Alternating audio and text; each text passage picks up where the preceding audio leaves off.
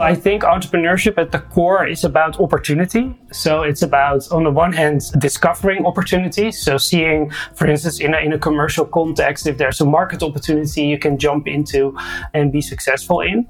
But when you have discovered an opportunity, the next question is, of course, to see how can I evaluate whether that is a good opportunity to move into. Hi there, welcome back to CC Talks. Here's your host Hilaria Severi, the head of marketing and communications of Creative Clicks.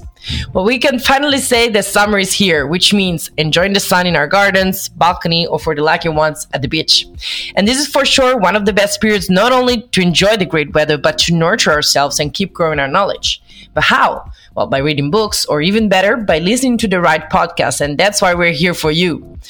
As people in the marketing business, the word entrepreneurship is one that is often heard, and more and more people are shifting their careers towards becoming entrepreneurs.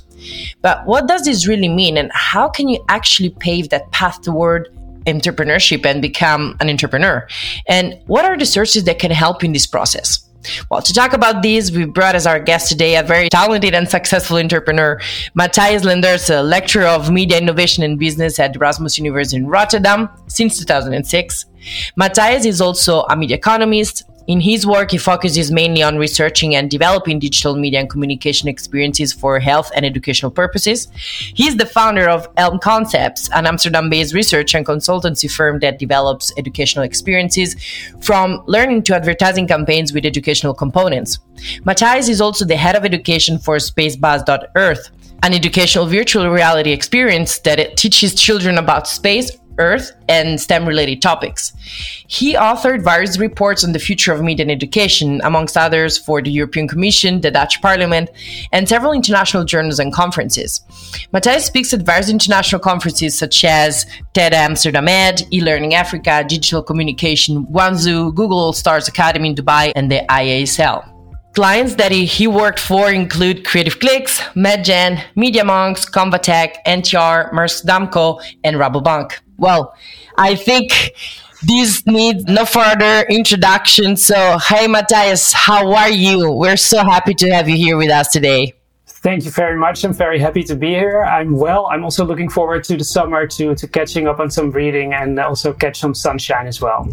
right. We all need that break. yeah, exactly. So let's uh, let's see if we can uh, help our listeners grow their knowledge on the entrepreneurship topic. So before diving into the sources that helped you grow as an entrepreneur and that you also used to teach to your entrepreneurship students and maybe sources that our listeners can make use of, can you first tell us how your journey towards becoming an entrepreneur started? Yeah, I, I, can definitely say something about that. On the one hand, I think it already started in my childhood because I grew up in a family. My father had his own business, so I was uh, very familiar with how entrepreneurial activities would take place and also that you would take risk and that you would have great years and that you would also have some bad years and stress. So I was really sort of uh, sort of used to that dynamic of being an entrepreneur.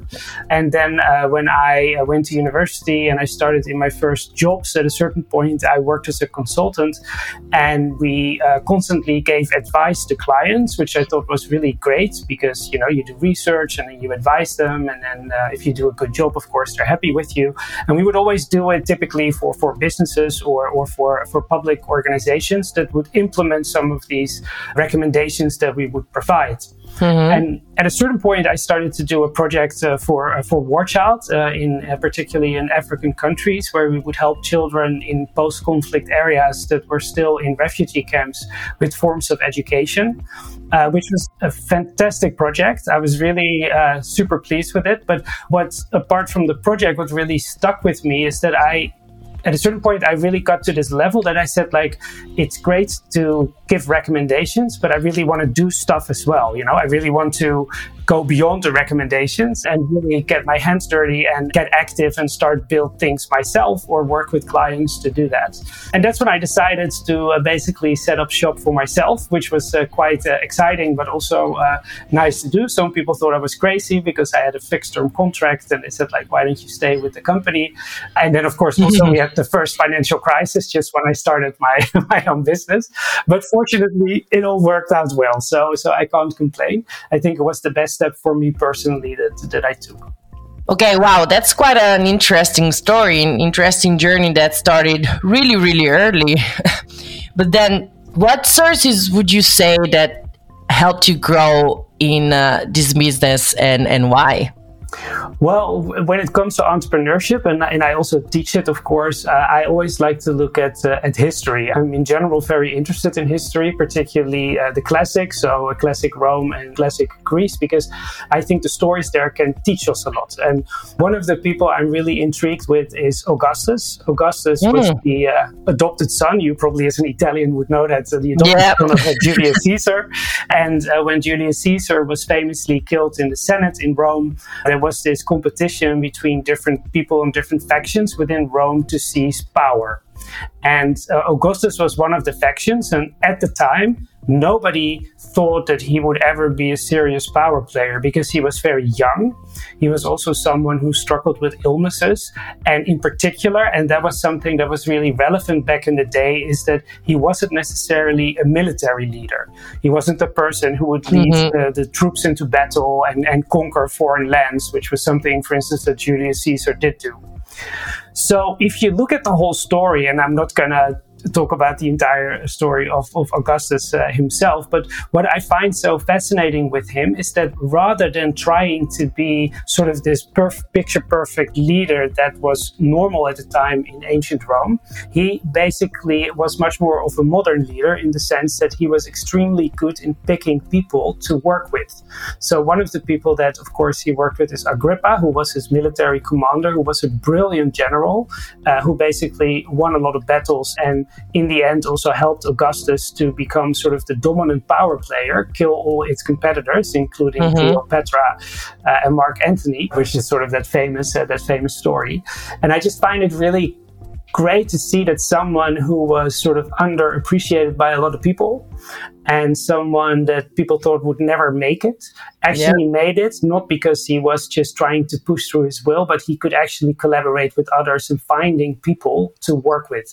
And i think for me that embodies what entrepreneurship is all about. It's really about working together uh, as a team to basically achieve sort of like a commercial or sometimes also a non-commercial objective Wow, that's definitely a great example to give. And it's not just like a lot of people, when asked this question, maybe they would say, What is entrepreneurship for you? And maybe they would just say Elon Musk. But then you named the history books, Agrippa and Augustus, and uh, I love it. I love how knowledgeable you are about uh, Roman history as well. That's really great and cool.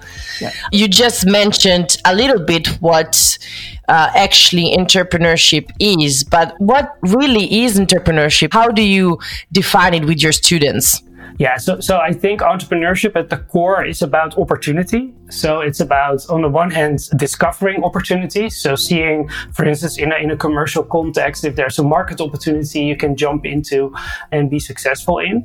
But when you have discovered an opportunity, the next question is, of course, to see how can I evaluate whether that is a good opportunity to move into? Because I can invest a lot of time and resources and energy into something that might not materialize. So it's not just about here I spot this great opportunity, but it's also about evaluating is this something that I should pursue or not? And mm. then once you decided to pursue it, then the third uh, part of entrepreneurship comes into play. So you have discovery, evaluation, and the third one is then you have to exploit this opportunity. So make it a reality, but also turn it into something that would basically lead to profits if it's a commercial company, uh, but also to some non-profit uh, public objectives if you are a non-profit uh, entity. So it's really about discovering, evaluating, and exploiting opportunities.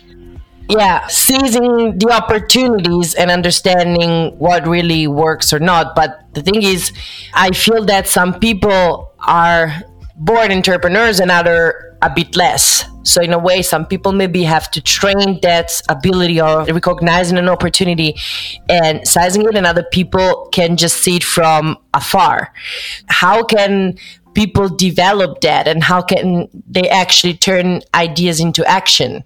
Yeah, I, I, personally really believe that that entrepreneurship isn't necessarily something you're born with. I do think some people tend to gravitate towards it from their personality. Mm. I think particularly there are lots of ways of discovering opportunity. If you see, for instance, how many people are now working with design thinking methodologies, for instance, yeah.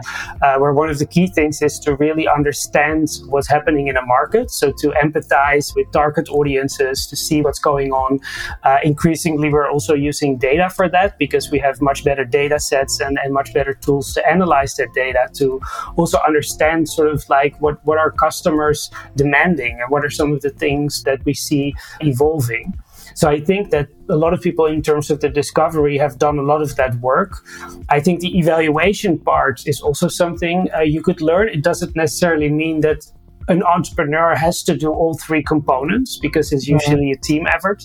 Uh, but the evaluation part is also something that involves, for instance, ideas on like, you know, what, what is the, the, the business sense? What is going to be the business case? Um, how big is this market? How uncertain is this opportunity? Uh, what would happen if we would move into this? So there are also tools around that. And an interesting book on that actually is called Simple Rules. It's a strategy that you can use to very easily, with a few basic rules, that you set yourself can evaluate opportunities. And the authors also then expanded this idea that you can do it also to your personal life. So, what are some of the simple rules for opportunities mm. in your personal life? Because we all know in uh, 2022 that we get so many opportunities that we're a bit uh, shell shocked sometimes. yeah. Yeah. Absolutely. No, great one. So yeah. simple rules. Check that one out. And, uh, and the third one with exploitation, that is really has to do with building a business, and that in itself is also its own skill that you can learn. And there are also, of course, a lot of tools that you can use for that, from uh, business model innovation. Um, to really uh, understanding how organizations work and how you set up a, a, a new entity and, and how you have a growth trajectory, for instance. And so, entrepreneurship, like you said, it's uh, basically finding an opportunity, having an idea, and like turning that idea into action. But it sounds easier said than done. Can you, since you have a lot of experience in these and working with a lot of organizations and companies, can you give us an example of these turning ideas into action?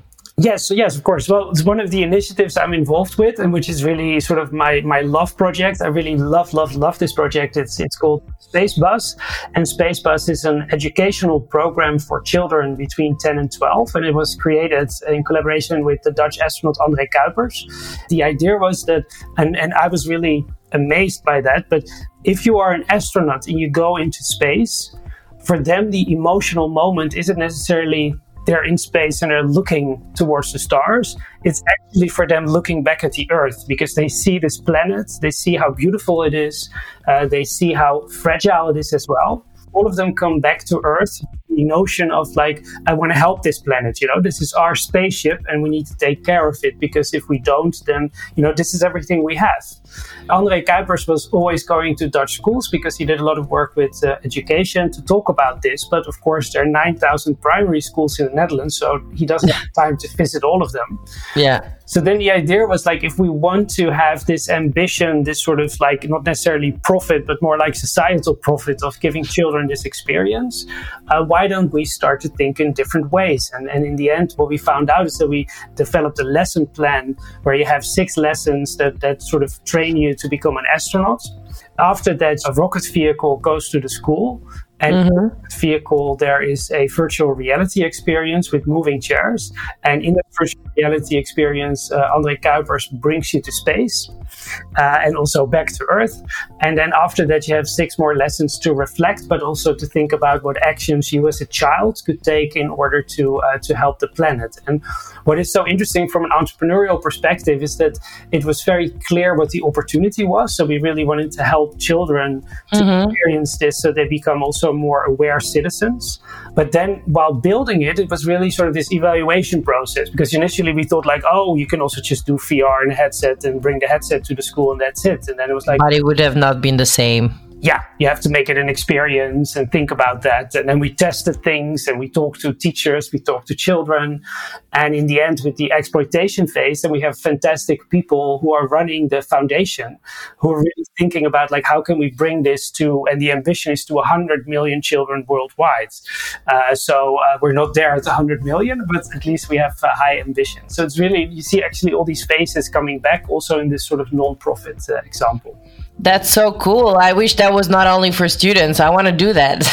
well, you're happily invited to, uh, to, to come and see it uh, soon. So I'll, I'll i can um, uh, definitely, when we're in Amsterdam, I'll let you know and you can uh, visit the rocket vehicle. That's great. That's great. And going back to, well, entrepreneurship as, as a word, as a definition, as a concept. What is, would you say, the biggest misconception when it comes to entrepreneurship? I think it's a bit of a consequence of the startup culture that we have. But you uh-huh. mentioned uh, Elon Musk in the beginning already. Yeah. I think what, what really happened in, in the last, say, well 30 40 years is that we really started to focus really on the founders myths so we have mm-hmm. these elon musk or the bill gates or we have the mark zuckerbergs and these are these omnipresent bigger than life personalities know that, that that know every detail and without them nothing would have happened because they're the great visionaries etc but if you look at reality i mean mark zuckerberg was great at products and, and of course uh, coming up with all the concepts for, for facebook but when it comes to the business operation the exploitation phase, he needed someone like Sheryl Sandberg. If you looked at the founders of Google, they said from the beginning, like we're not necessarily from the start, they didn't want to be CEO because they said we don't know how to build a business. So they needed Eric Schmidt. So the moral of the story is, is that, you know, I think entrepreneurship really is teamwork.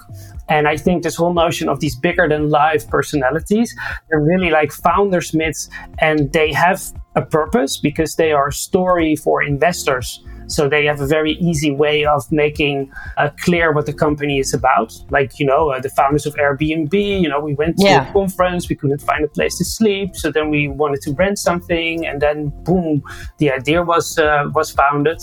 But it's a story for investors and also perhaps for, for clients. And, and it's great because they put on this wonderful show to get money in. Uh, they sell the dream and the vision, but the actual entrepreneurship is teamwork. I love that one. Yeah. Often, I mean, myself in the past, I used to consider if I would think about entrepreneurship as the one person that makes it all happen. But that's unrealistic, right? Like yeah. you probably, like you said, like the best and most successful entrepreneurs are the one that have the best teams or are able to pull up the best teams, right? Yeah, yeah. In in Dutch, we have a word called it duizend dingen doekje, which basically means a little cleaning cloth that can do a thousand things. And of course, that doesn't exist. So why would we expect a person to be able to do everything? That's just not possible. These people are actually more like the face of the company and the visionaries, uh, yeah. but not necessarily that they, they are the only ones doing entrepreneurship. And that also corresponds, I think, a lot to the notion of that entrepreneurship isn't restricted to startups and it isn't restricted to an individual starting a new business. You can mm-hmm. also be entrepreneurial if you are an employee or if you are yeah. a, a, nurse and you see something that you can improve with your patients and you actually s- discover an opportunity, you evaluate is this something I put, should put energy into, and then you can also actually create a solution or perhaps have others create a solution for you. I love that you mentioned that because actually that's part of what we call our triple E philosophy, which is the philosophy of creative clicks, which is, uh, well, we look for people that have this triple E philosophy, which means uh, we, we want people that are experts, of course, in their field, that are energetic, so they have the energy to pull through and want to work to find new opportunities, and therefore entrepreneurial people. So for us, the word entrepreneurship, it's really a core value of the company. And exactly like you say, it doesn't have to be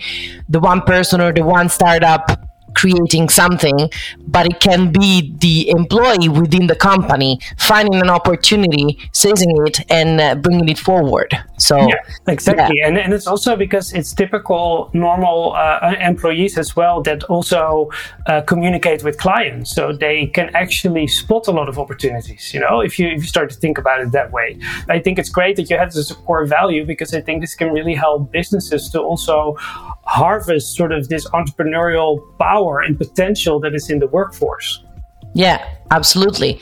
And so to close this off, what is your number one advice to people who want to become entrepreneurs? Well, I think in essence, entrepreneurship is a verb. So it means just to take action. Just if you see something, take action, try things. I think also career wise, it's a great move because people will fill your agenda if you don't fill it yourself. So try to be uh, much more proactive and uh, particularly try to find good people to work with because, as I said before, entrepreneurship is teamwork in the end. Love it. Thank you so much, Matthias, for being with us today. Thank you. And thanks to our, our, listeners for choosing us again as your marketing podcast. If you have not done it yet, make sure to subscribe to CC Talks on Spotify, Apple, or Google Podcasts, and to follow Creative Clicks on social media. Till next time.